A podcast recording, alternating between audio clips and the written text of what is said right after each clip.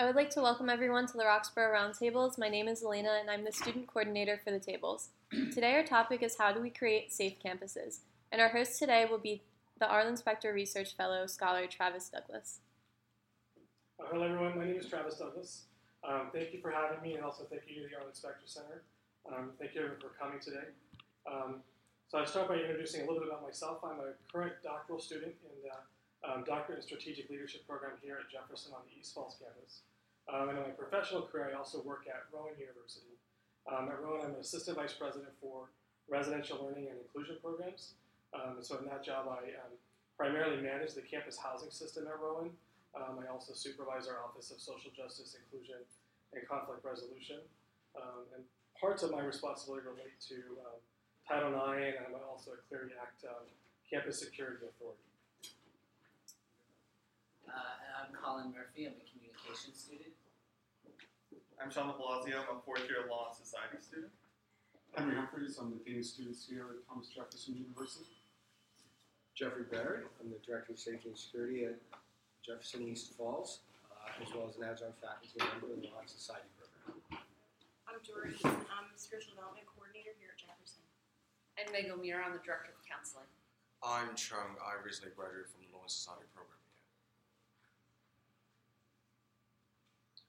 Do we jump to the next circle or just do the circle? No, that just Yep. begins with you. All right. yeah. that circle's too big. Very well.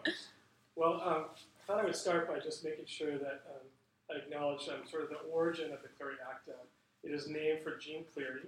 Uh, she was a student at Lehigh University. Um, she was unfortunately raped and murdered at her university. Um, her family um, you know, took that tragedy and really turned it into action by advocating for legislation which evolved into the Clery Act. Um, and um, they also found what was originally called Security on Campus, and later that organization was renamed as the Clery Center. Uh, I think if I could, I'll start with just kind of a popcorn question. We'll go around real quickly to kind of get connected with what is the, the purpose of the Clery Law. Um, and so the question that I have on the screen here for you is, what would you do if you were knew you, if you knew you were heading into danger? We could start on either side and just go around kind of a, a quick what comes to mind answer. Sean, go for it. um, what would I do? Honestly, just be ready to run. Be ready to run. Okay. Anyone else? Run. Turn around. I chicken wing them, grab them, twist them, push it up, break your arm. Okay. My favorite move. Any other thoughts? I would ask for help. I would try to seek help from other folks. Seek help. Okay. I would run. Where flight or fight, evaluate the situation. If you come confronted with force or other means, then do so. Otherwise, do run away fast. Okay. Okay. Well, so um, those are those are all you know perfectly great ideas, and the, the real reason, the rationale behind the Clery Act was bringing information into public view to make sure that people would have the opportunity to make informed decisions about their own safety. Uh, it really facilitates the reporting of information into colleges and universities, and universities in turn then providing that information in a public way so that individuals can actually do something to, to make good decisions about what they will do to protect themselves. Um, and there's a lot of different ways that the Clery Act actually accomplishes that. Um, I'm not going to go into too much detail, but the history of the law really begins, as I said, um, with uh, Jeanne Clery's murder. Um, the Clery family advocated for legislation which was first passed at the state level here in Pennsylvania, um, and then eventually at the federal level. Um, and it's, it's since been amended um, several times, and different uh, facets of the law have been added in uh, over, the, over the years as it has been amended. It was named in honor of Jeanne Clery and became known as the Clery Act in 1998. Um, its most recent uh, amendments were with the Higher Opportunity Act in 2008, and then the Violence Against Women Act in 2013. The big um, components. So this this slide that I have up here is a really an oversimplification of the Clery Act. It is a, a bit of a complicated law, but I thought it would be helpful to give at least an overview of some of the major components of the law. Um, the first big piece of that is that the law requires colleges and universities uh, that receive federal funding to uh, to gather data for, for, from a variety of different ways, um, but primarily through their campus security authorities. Um, so if someone is in a role on their campus where they fall under the Campus Security Authority definition, then they receive information related to a Clery Act crime. They're obligated to report that information so that it can be included in the campus statistics. Uh, another major piece of the law is um, publication of annual security reports, um, which is inclusive of crime statistics, fire statistics, um, and quite a few different policies that universities are required to establish and publish and make available. Um, another big component is education.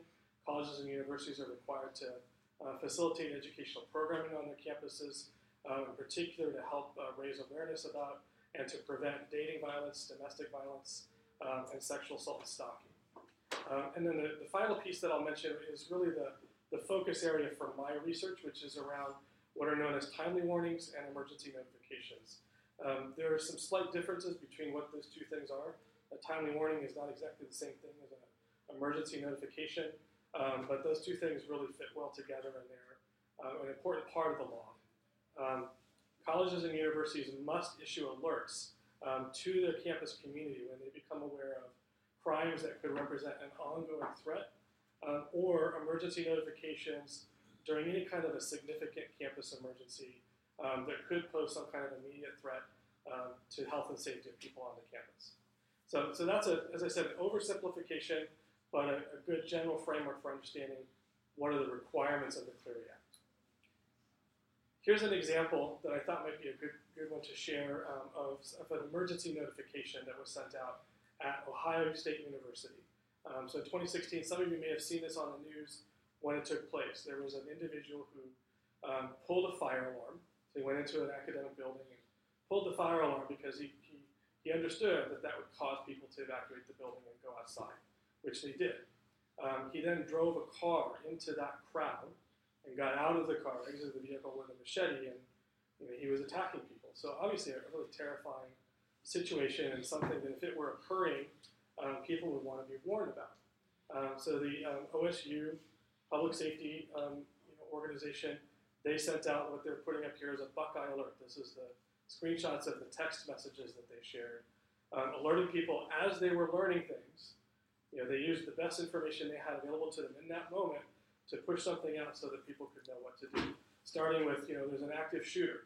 They thought that there was a shooter. It wasn't a shooting, but that was the best information they had in that moment.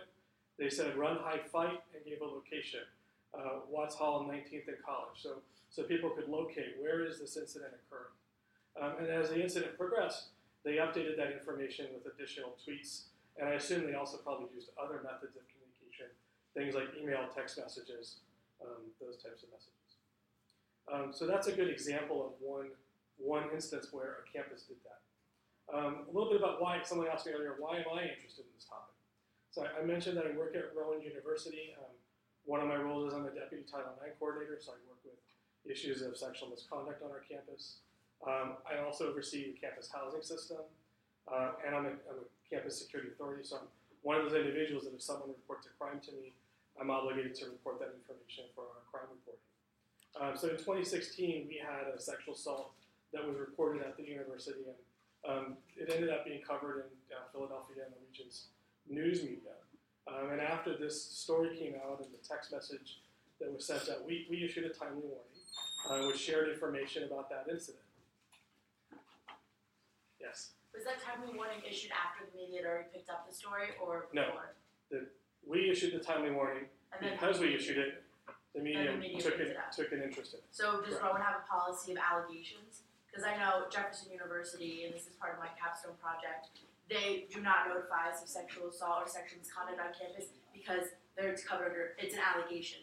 So they can't they can't notify us about it. I've spoken with several teachers that made a big stink about this because that just doesn't seem right. Because the people that do get notified are the and this sounds gonna sound very specific, but it's just because I have friends on sports teams, as I point to Sean, who's like the president of all of that they notify the coaches, and the coaches then talk to their sports players. And Carla, who's um, my co-founder of our nonprofit, has also said the same thing. So it's just, I'm just curious if Rowan's different. Does it need to be? How do you go about that? Is it just an allegation, or do you go ahead and notify the campus any sexual misconduct allegation or otherwise? So Clery, Clery Act would not say that you should necessarily notify the entire campus of every allegation. Mhm. Um, and as I go a little bit further, there are some reasons why that might might not always be wise to do. And we're, we're keeping the anonymity of the people. Obviously, like we get notified of robberies on campus. No one, I mean, we all know who got robbed because like we're all friends with him. But like, they're not going to be like, oh, by the way, this one kid in your trade class got robbed at gunpoint down on Henry. Like that's not how the emails go. It's always a student was robbed. So I just, I'm not asking for like, uh, Jay Carlo was assaulted by like Sean. Like we just want a student was assaulted. It's being looked into Yeah. and we don't even get that. And our university hasn't even really given uh, notifications of racial biases that happen on campus. And it wasn't until a few teachers went to our administration and made a big stink after the Cheeto was elected that they should do something because his election was very volatile. So, and that's when it happened. Okay. Well, I'm, I'm not sure I'm familiar with the specifics of these cases, but what Clery Act addresses is the, is the idea of warning the campus about an incident if it represents an ongoing threat. So if I take it into a kind of a generic example, if there were a sexual assault reported and um, say there was an assailant, someone who, who committed sexual violence, and that attacker was not known, they may still be at large, law enforcement hasn't been able to arrest them, um, especially maybe if there was some kind of a pattern of violence or some reason why the campus thought that people in a particular area or members of the campus community were especially vulnerable. In other words, it's, it's possible or likely that this same type of crime could happen again. That's what triggers a warning. Not every sexual assault report fits that type of situation where there's an ongoing threat. So, for instance, a, another common type of case might be a, a domestic violence incident between two individuals who both know one another. There could be an, an evaluation of a report between the two of those, and campus officials could reasonably say, we don't think that just because there was an incident between these two individuals, that this represents a threat to the broader campus community. It's an isolated incident. We know who the individuals are. We're addressing it through our discipline process. So there's there's a reason why it might not always fit under the requirements of the Clery Act. That would be that would be my take. It's geo- Um, geography yeah, based, So right? theory is geography based, and um, again, sometimes word spreads around campus about an incident that occurred with someone that you know, and if that, if and when that report gets to us in public safety, we then evaluate that first of all, geography. The other thing was a crime committed. And again, was it a bias-related crime or a hate crime? There are there's two different designations of those things. And in the case where it's a, a bias-related crime, certainly there's a conversation to be had about notifying people about a bias-related crime. That's not part of a Clery requirement. The Clery requirement is if it is a hate crime, then it would be evaluated for the timely warning notice. Not that that information can't be shared, that's not necessarily a public Department of Public Safety um, Act issue. That would be more of a community climate issue that um, would evaluate that process. But for the Clery Act and sexual assault, every case that the Department of Safety and Security is made aware of is evaluated for uh, a timely warning if it is a, a Clery crime.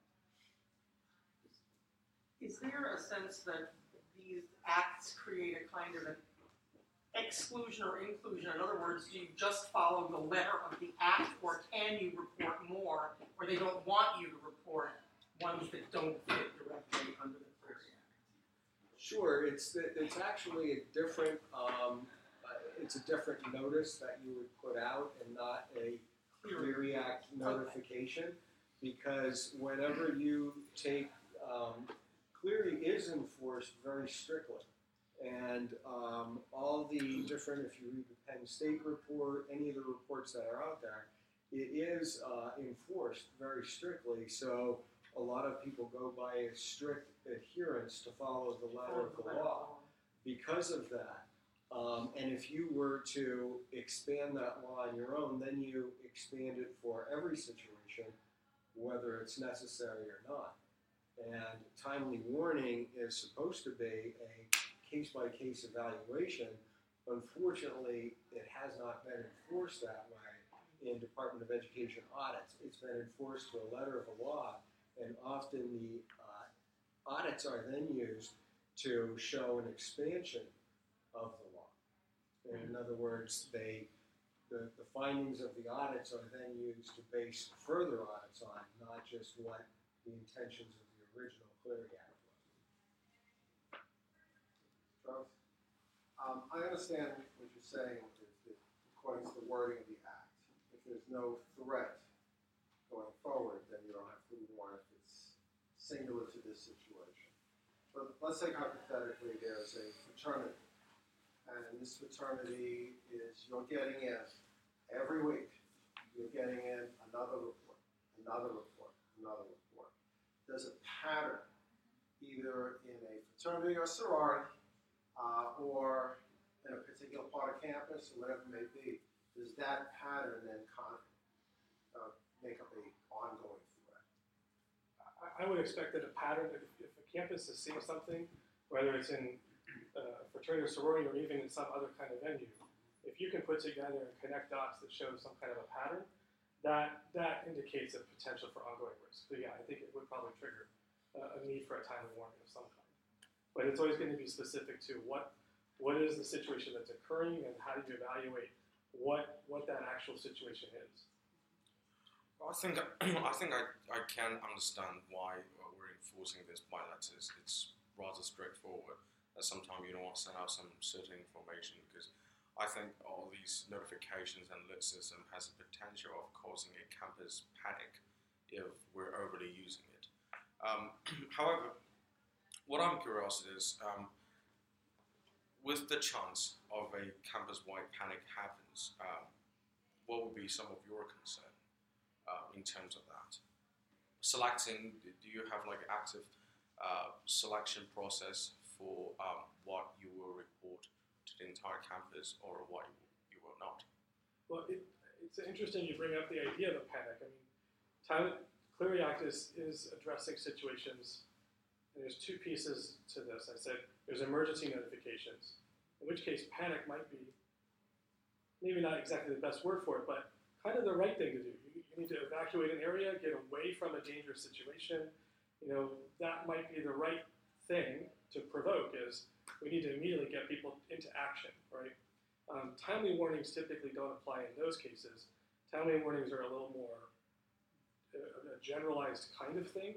Um, I do think that people who are drafting these are careful and thoughtful about when is the appropriate time to issue them, what are the appropriate things to say, how can I make the content of the message that I'm going to push out something that will be useful to people in a way that they can do something valuable with it. Um, so as not to provoke panic, but to keep people well informed. But so uh, when you push these notifications out, um, they also include an instruction. Can I assume that? They, they may if an instruction is the appropriate thing to, to push out. To push out, but how do you how do you prevent potentially if say a group on campus or a certain individual on campus after receiving this notification would overreact? Other thoughts? Just a chance. We take it. I, I don't know. I thought Travis is actually empirically investigating this. I mean, this is he started to talk about it, right? That uh, the intent behind it, you know, obviously good intent, but often the road to hell is paved with good intentions. Other aspects of the law have been shown to have some problems. So Travis is actually investigating some of the actual effects of it and some of the, the potential problems. It might be worth it if you could get a little bit into into what you're actually doing. Yeah, I'll, let me show you the next one. This is really kind of where I wanted to jump to. And you know, your, yours is one, one example, but there are other kinds of issues too. That the law has, I think, great intentions. It's very well um, well informed in terms of why would they create the law. It makes a lot of sense for that family why they would advocate for this type of law. Um, and it makes a lot of sense that the legislature passed this law at the state level. Why, why we got the federal legislation. Sometimes in practice, when we pass new legislation and we gain some experience over time implementing it, we start to learn from the experience of actually trying to do something, and we find that there may be kinks in the problem. There are kinks in the process. Um, so in, around timely warnings and, and, emergency notifications, but with timely warnings and specifically, especially around issues of sexual violence, um, they, they have brought up some some some counter arguments. Um, some of those are examples. These are some stories about some survivors. Sometimes feel like um, the information that may be shared could expose their private situation in a way that was unwelcome. They didn't necessarily want their private information to be broadcast if they are a survivor of a sexual assault. Um, if, for instance, they identify this incident happened on this particular night, Friday night, at a fraternity house, and we've seen a pattern there. That person may realize, well, then everyone's going to know that I reported that because that's me. That story is about me. Um, so they may fear retaliation from the members of the fraternity. Why did you report us? And so those kinds of issues have come up on some college campuses. And that may stop them from actually reporting something. So there's a worry that that could be a chilling effect. Yeah. So these are some of the issues that, um, you know, as, as, Steve pointed out, um, the research that I'm, I'm, hoping to do would help us to get more data about um, what's the prevalence of these kinds of problematic implications to what is a really good and purposeful law, but does it have some unintended consequences? And are there ways that we could improve our practice around how we decide when to issue these messages and what we choose to include in the messages that could could make the quality of the messages better. Another question: Is you know, do you worry about like over warning? You know, it's sort of like the boy who cried wolf. If you get too many warnings, people start saying, "That's another one." We'll ignore it. Uh, is that a concern? I, I'm sure that colleges and administrators do worry about that. The law doesn't give you discretion to decide um, not to issue messages because of that. Concern. Well, I would think that would be one of the reasons why they're following the letter of the law, so they don't avoid that problem. Because I know, you know, half the emails in, in school, there's nobody them. It, it's not just the letter of the law, and as a parent, um, I have two children that went to two different schools. Uh, both of them did their emergency notifications a little bit differently. One put out an emergency notica- notification for everything that happened in the county, the whole county. Um, I actually ended up, despite my position and my experience, I dropped both of them. I didn't even sign up for it.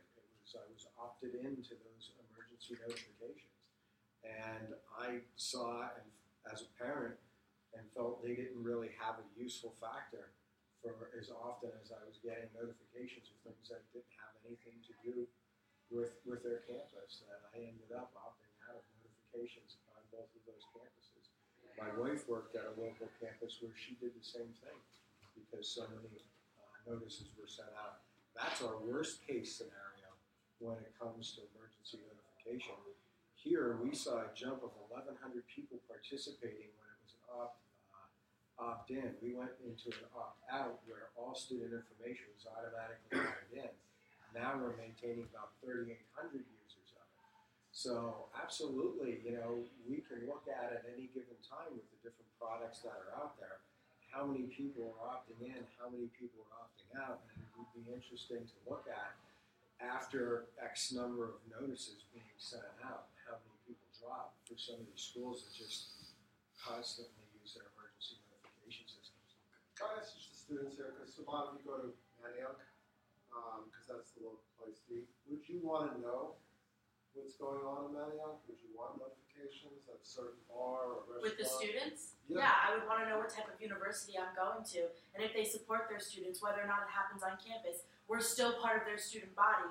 So, like, I'm just flabbergasted at this whole idea that, like, oh, like, all emails are the same. Like, yeah, we get a lot of emails, but it's still, it's different. And you don't have to tell the entire story like, oh, this is what happened to a student. They were taken here, they were done that. But let us know that sexual misconduct is happening. Don't just tell the like the baseball players and be like, guys, you did it again. Clean up your act, because that's literally what some of the coaches say. And like that's disgusting to me. That I would go to a campus where teachers had to fight to get them to even notify us about racial biases that happen, where teachers have to literally yell at their face until they're red to get the administration to do anything about telling us about sexual violence or anything like that. But we get like notified if they have to shoot a deer on campus or if there's a freaking robbery down the road, like every five seconds, which I get it. I love knowing about it. Thank you. I know not to walk alone. But like it just it just makes me flabbergasted. I'm truly, truly flabbergasted. I would want to know if someone gets raped at a bar in Manayunk and they're part of the Jefferson University community. We have a right to know. We're a university. I'm not paying forty thousand dollars to go to a university that's just going to leave you in the lurch as soon as you need their help. Can I, at, at the risk of, I, I appreciate your passion on this issue, and I, I'm not a member of this campus community, but um, one of the, the question I heard was, would the student community like to be informed about all Clery crimes that happen in Manayunk? And so to your point, just If it involves a student body, then yes. But like if it's just a random person, then ma- like So if it's a student. yeah, the a student, yes. Okay, so that's very helpful because I think it's very hard, you know, as a campus administrator in a, in a different university, it's very hard to figure out what information the students want to know. You know, we have local bars as well, and the question becomes they're not on my campus, but what information should we be reporting for your for your help? I think to go back to what Travis said on the last um, slide about the victim blaming, blaming the triggering. I mean, again, from the counseling perspective, I hear students regularly say that fear reporting because of being outed because we are a smaller campus. I think that's one of the fears for a lot of victims. So I think it's real and also has to be acknowledged how how we how we how we inform our community, how we keep our campus safe, and how we keep victims safe. I think it's pr- like probably goes back to Travis. I mean, a little bit more what you're going to say about how we do that. Um, but clearly, everyone in here is pretty passionate about it, which is great. Yeah, but that so that but that fear is like societally influenced, and we need to address that fear. So I think by having a campus that's so open and no nonsense with sexual misconduct will help make victims feel better. I'm a victim of sexual assault, and I didn't tell anybody, and it, I tore me apart for years. And like the fact that like I felt like I couldn't tell anybody, that's awful. That is a terrible feeling because of victim blame, because of this, because of that. I like our project is so important to me, and like it just like I just think that you, we need to get rid of that stereotype. We need to get rid of that stigma because that stigma is what's preventing so much of it. And we start by addressing the root of it. We start by not making it a dirty little secret. We start by not shaming victims into feeling like it needs to be a dirty little secret. And victims become survivors, and survivors need to learn that they can thrive. They need to know that, and we need to do that by addressing the root of it. And I think that universities that keep it hush hush and only tell who they think that need to know, that just perpetuate a campus of victim blaming and a campus of fear, and that's not a campus I want to be part of. Yeah, and to go ahead. Uh, this is Colin. Um, one of the issues with like, especially saying like that we should be notified of every assault that happens.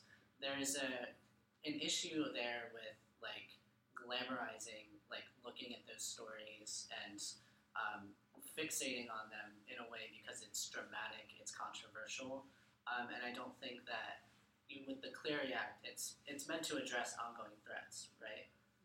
So, so with what you're saying, uh, it's definitely important that we address this culturally. But I'm wondering how the Clery Act would uh, is impeding or is not being enforced properly to have that type of discussion being addressed. My thing is, how do you, how, like, I'm going back to what Professor Lane said. How do you identify an ongoing threat? Like when women are taught that an ongoing threat for you is walking alone at night, or drinking too much, or wearing a certain shirt. Like, how do you, how do you determine what is an ongoing threat? Like Professor Lane gave a beautiful hypothetical about a fraternity, and we have examples all across campus that I'm sure Sean can speak to as the like as the president of the whatever sports thing you do.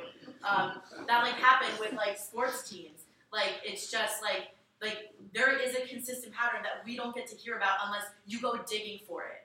And I just think so. Like I understand like what the Clery Act is, and like we're using the Clery Act to inform people about a petition that we're doing. And Professor Baird actually opened up a, like cleared up a lot of things for me about the ge- the, the geography a part of it. Like it's very ge- geographical, but we can use the Clery Act to help like address and inform other like stuff that we implement on our own campus. Like it could be used to inform. Sean, did you have something to say? Well, I'm interested in what Travis, Travis has actually looked into this issue, so what have you found on this? Well, what you're you're pointing out, there's, I think, quite a few layers to unpack to what, what you're bringing up. Um, as you mentioned, so the Clery Act doesn't require reporting of, through a timely warning of every incident that occurs. The, the Clery Act is really contemplating trying to give people information that is actionable, something that they can do something with.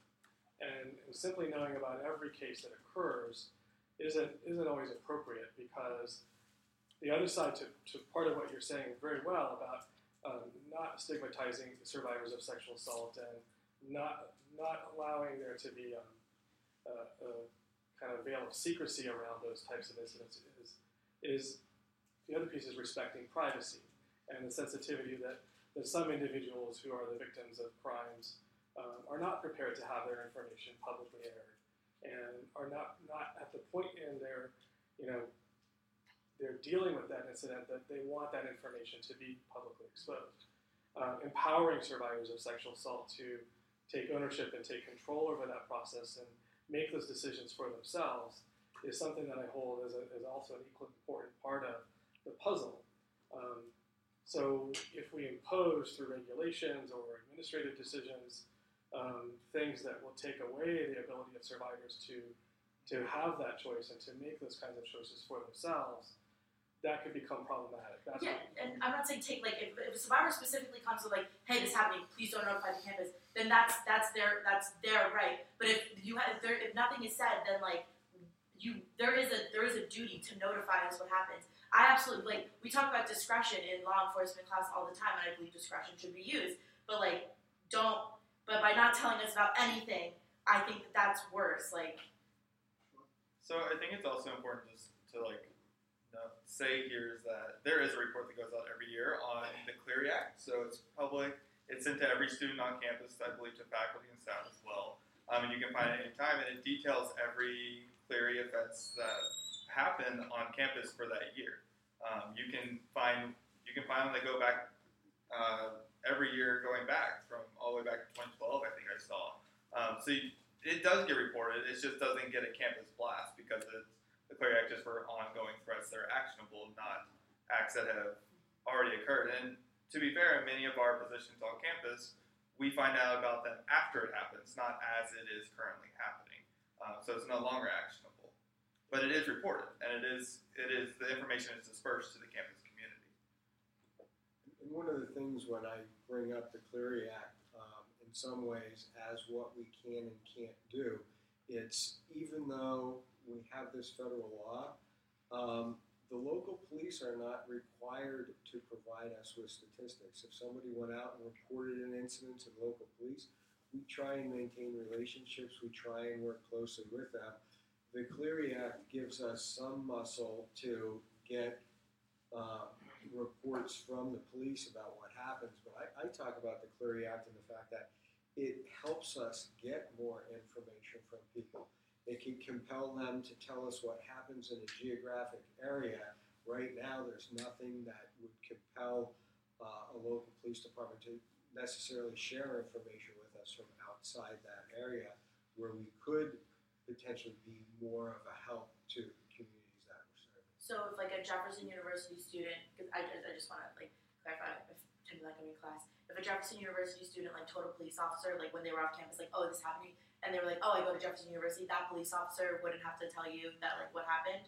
So they would have to doubly report it to you as well if they wanted the university to be involved. Yes, to ensure that we knew about it. In fact, we sometimes, usually it's around much more minor issues, but we have sometimes have students on campus who call the police and the police show up on campus and we see them there and we show up too to find out what's happening. And sometimes that's because the student was trying to avoid letting us know about it for fear that everybody was going to find out about it. So we actually try and battle that and obviously have more control over it on campus. But those situations do happen sometimes. Um, in that case, we just get in on the reporting as it's being reported to police. And again, it's not to violate anybody's confidence. It's not to make an issue public. It's solely to fulfill our responsibility under the Clery Act. What are um, experiences at, on this campus that have led to requiring a notification, emergency notification, or timely warning? Have there been any? I, I, I know as a Jefferson student, I've seen several over the couple of years that I've been here. Most of them have related not just sexual violence issues, but uh, I think a couple of instances of robberies that have occurred where someone has been approached on Henry Avenue or in a parking garage, and, and I think those that I've seen, Jefferson's been very good about putting out the information. They've been very to the point about what, what occurred, and then very informative in terms of the kinds of you know self-awareness things that I could do to improve my odds of being safe on the campus. Um, those are the ones that I, I recall. And And we, we also had a forcible fondling incident that was reported back in September. Again, that was reported to us in a timely way. It was evaluated and a notice was put out. Some other things that you may see on the, the statistics that come out, in fact, we've had it happen where we've had people report incidents to us that did not even happen. It shows up on our statistics because the year it's reported, it is reported as a statistic, but sometimes people come back well after the fact to, you know, report things that have happened. So that's sometimes why you'll see a number on that annual report and there wasn't a corresponding timely warning for it. It all depends on when it was reported because again, that timely warning is the timely piece of, of, potentially preventing another crime. You know, so you have to look at a report after the fact that was made to us. What kind of value is it to report that out when the incident actually occurred earlier? Jeff, why was the decision made in that case on fondling to report that one out? Why was that looked at as an ongoing risk? Um, it was like I said, it was immediately reported to us, and just the characteristics of what happened, and again to get into the characteristics of the whole thing. Again, that drills down to a lot of what you may find people aren't interested in, and that is the potential for a chilling effect, the potential to expose who it happened to, um, I would say it was the, the specific characteristics of that incident um, and, and the time that it was reported to us, again, making it right there for the time of warning, but to get into all those characteristics could just lead to um, narrowing the focus of, of the individuals involved and, and potentially, you know, making it available for people to know who that was. And I really, you know, that's something that I don't want to do is to give out any kind of personally identifiable information of a victim. If you get back to Travis, this is round table after one. Well, this this is a great conversation. I think you know, part of um, part of what I have an interest in learning from the conversation is how might we improve the quality of the information that goes out in the message. The law the law derives us to when we have to issue one. Well, what things should we share? What would be helpful to know? Um, considering some of these issues and layers of not wanting to be victim blaming. I think another issue that has come up on on some campuses is um, crime reports that outside even the realm of sexual violence, but maybe dealing with robbery and those kind of things, um, can sometimes include suspect descriptions that, um, without a lot of information, could also include race as a, as a characteristic. Does that end up in reinforcing racial stereotypes about people who commit crime being of certain racial groups? And you know, there's some debate about how we can improve the content of the messages. That it's sort of clear when we should issue them, but how do we make sure that when we do issue them, the message information doesn't cause harm, but yields the expected benefit? I'd be, I'd be really curious about people's thoughts, not just about when should we issue them, but what would you want to know? What should be shared when we actually do issue a timely warning of some kind? So, I mean, one thing that's just coming to mind right now is when, with the slide with the picture, if you knew you were heading into danger, what would you do? You said run or get help or whatever. Um, as far as the warnings, I think it sounds to me like there's a difference between wanting to know what's, what the climate is on campus and needing to know when I'm walking into danger. So I think just generally knowing danger is in that direction. Um, I think, you know, we can go into all the cultural things, but I think that's the most important thing. I don't know if that. Um, I, I might want to. It might be interesting to me, or it might impact me, you know, as a woman, or in some other capacity to know. Oh, there there are these things happening on campus, but I may not need that information. Is what I'm hearing. The distinguish, you know, the distinction is what I'm starting to hear. Is that accurate? We need to distinguish between the two. So there's Clery Act, which is a federally mandated reporting, and then there's also an emergency notification, like an active shooter Correct. or bombing or anything person driving a car. So one is trying to notify people of run away, stay away. The other one is trying to notify people that there is a problem in an area that the persons have not been identified and potentially pose a threat to the community. So one's right in the heat of the moment versus the other one is reporting after an incident has already taken place. Uh, so it, it's with the emergency notification, you need to be really careful because you don't want to uh, incite panic in people, but have to let know you need to hide. Right, you're heading towards some danger. And, and having lived through that several times uh, in Boston, you have to be really careful because you truly incite people into people have anxieties, phobias, the things that it does to people. It is uh, it, it can be really actually more harmful than the potential threat that it is is facing them. So I, I actually applaud law enforcement sometimes trying to figure out how do you tell people that there is a danger going on right at the moment. To the other one, the timely notice. You do, you have the victim, you have the possible person, if they might be known, who is involved in the incident, and how do you ensure that the community knows something without a predisposition to, towards guilt or shaming somebody or blaming, because that can happen. Um, fraternities, not fraternities, groups of people coming together make judgments on other people. Um, fraternities just happen to be very, they're self-identified.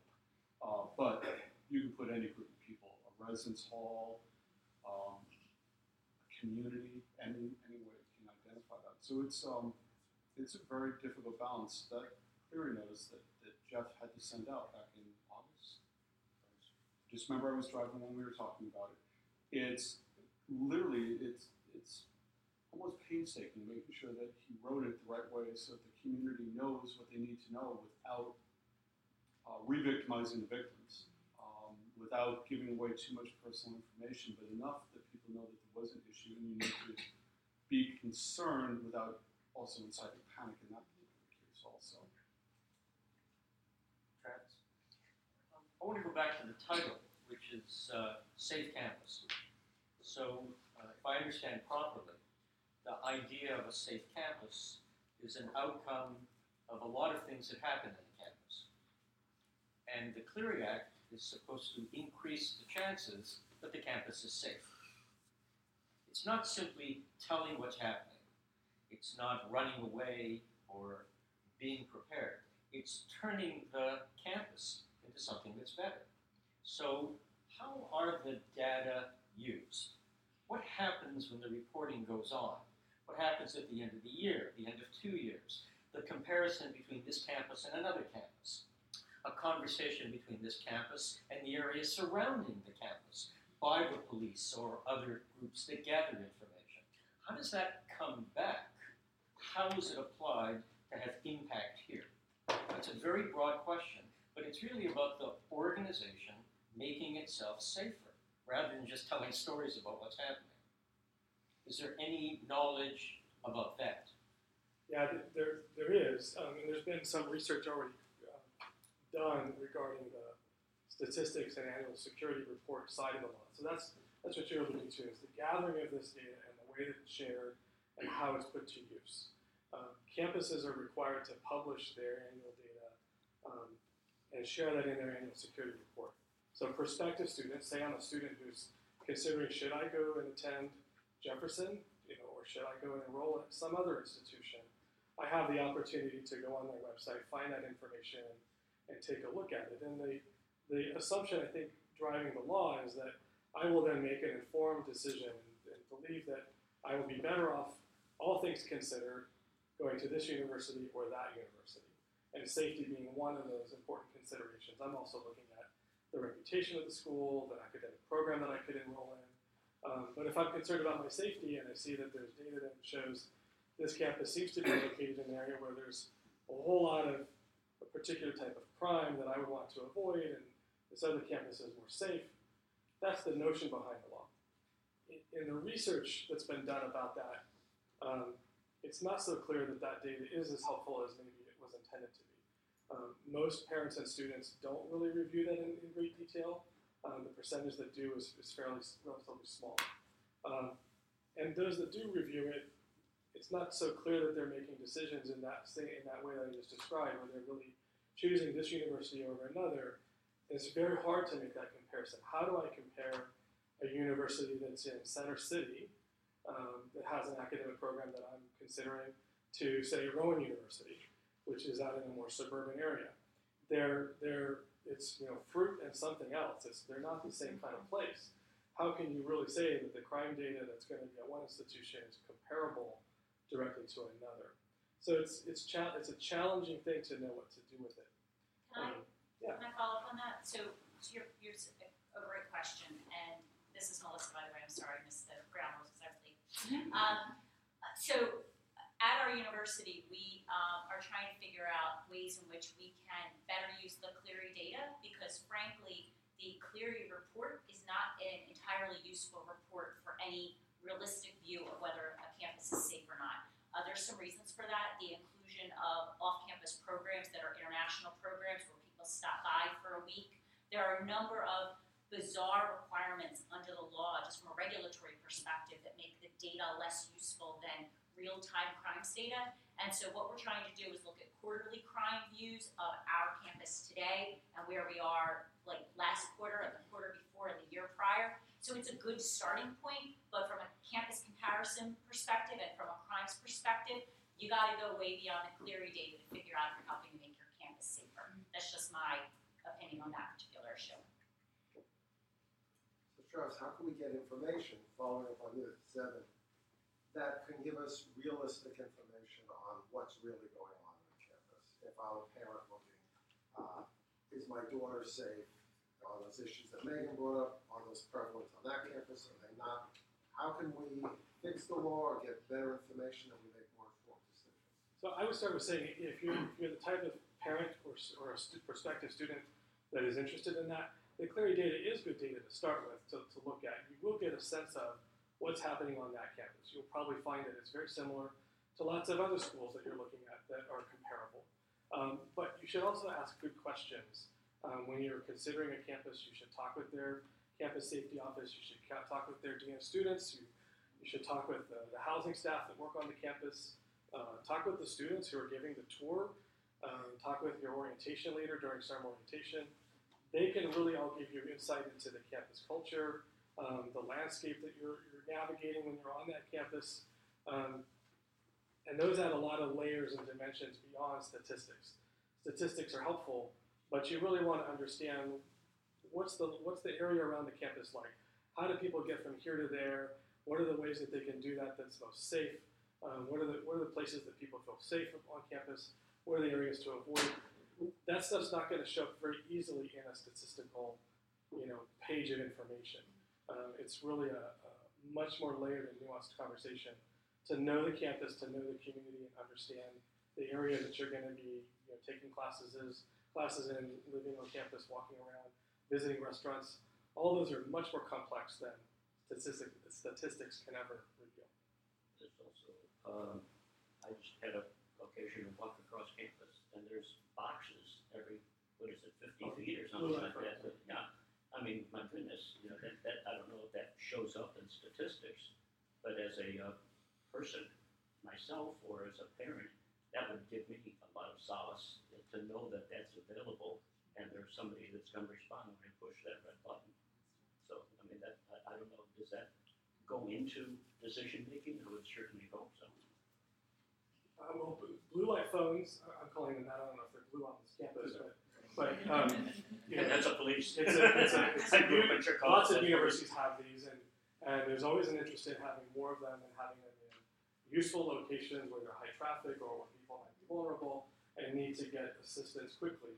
Um, they're a very useful tool. They don't really fall under the Clery Act. Um, they're not required under the Clery Act, but they are a very useful tool to give people a direct connection to their campus security. And I do think that they're a useful feature if you're looking at a campus and they don't have features like that, then that's an important question to ask them. How do people you know, feel safe on this campus if, if they don't have that kind of access to, to directly contact their public safety on that campus? And it mm-hmm. is good that we have those here at Jefferson, we have them at my campus at Rowan. They are a really useful tool.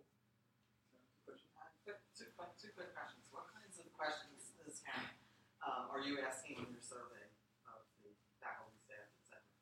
And number two, I just want to know quickly what did Rollins that's a good point. It's a, it's a really good point. to circle back. Already got It's in his house. Oh, oh, time, time's up. So um, I'll, I'll take the first question first. So the research that I'm doing, and I think we'll probably have to wrap up at a certain point. The research that I'm doing right now is um, a survey that um, I hope to send out to people who are practitioners in this area that are the kinds of folks that actually have to either make the decision to issue timely warnings, um, or also I, really definitely hope to reach folks like counselors who talk to survivors about what their experience was after a timely warning message has gone out. Because I would really like to get a holistic view from people who work with Clery implementation of how does it work in practice and how effective is it? Do they evaluate this on their campuses? What have they learned from those evaluations? Uh, what are the areas that are working well? What are the areas that could could be improved? Uh, everything from the methods of distributing these types of messages to um, how do they decide what information to write in their messages. Um, last semester, as part of a research course, um, I did a pilot of that, and the information was actually really useful um, to help me kind of improve that survey. I hope to be finishing that this semester, and that's that's the research that I'm doing that um, is supported with the fellowship from the Arlen Specter Center. Um, and to, to circle back to your, your last question, Senator Specter is important to this issue because he was the sponsor of the legislation uh, at the federal level. So the the Clery family, they were Philadelphia based. Uh, Lehigh University is here in Pennsylvania. Um, so Senator Specter was a really great um, great advocate for the family and for the legislation as it's made, it made its way through the process. And even after its passage, um, he continued to take great interest in making sure that the law would um, continue to be effective. That not just that something got done and was put on the books um, to, to chalk up something in terms of legislation being passed, but that it actually had real world impact. And he, he followed through on those commitments uh, through oversight hearings when he uh, was continuing his work in the Senate. Um, there was a really interesting oversight hearing a number of years ago that he chaired, uh, but it was based here in Philadelphia, where he brought together the presidents of many of the universities in Philadelphia, from Drexel and uh, I think Temple was represented there. Um, there were federal officials from the Justice Department, the Department of Education, um, and he, he, you know, really kind of pressed them on how do colleges and universities make sure that this law is effective? Um, how do we make sure that the data is getting reported accurately and getting collected in a proactive way. Um, so the senator was very important to that work, and um, he took the Clery Act and its effectiveness, I think, very seriously. Let the record reflect the portrait of Arlen Specter that's looking at you right now actually smiling. Oh, good. good.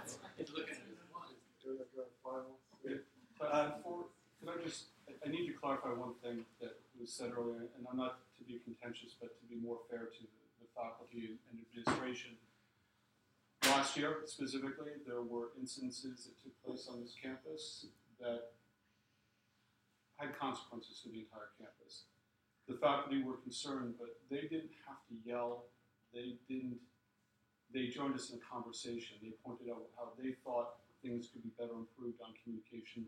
Student leaders provided it because things can always get better. The policy we have today, three years from now, will probably have to be redone again because situations have changed. But I think the thing to know is our faculty here, thankfully, are very engaged faculty, but they don't have to get angry. Um, they just speak their mind and they speak it op- openly without concern, and which is a great thing. Uh, and I think as long as we have that kind of community, then we're heading towards what we really need, what Clery was really trying to do, all these laws are trying to do, which was change the environments to where they are safe and people don't have to worry. We're never going to be utopia, but I think that's what the process. So I just want to make sure faculty didn't have to, to get angry at us to, to be able to make change, but to really be the kind of community we are, which is speak their mind and share their opinions. So didn't need to take away from it. Uh, I, I think if I, if I know correctly, we're, we are at the end of our time. Uh, but I, I think this was a great conversation. I really appreciate um, every everyone coming and uh, participating today. It was a lot of um, I learned a lot from from everything you all had to say, and I appreciate you taking the time to be here.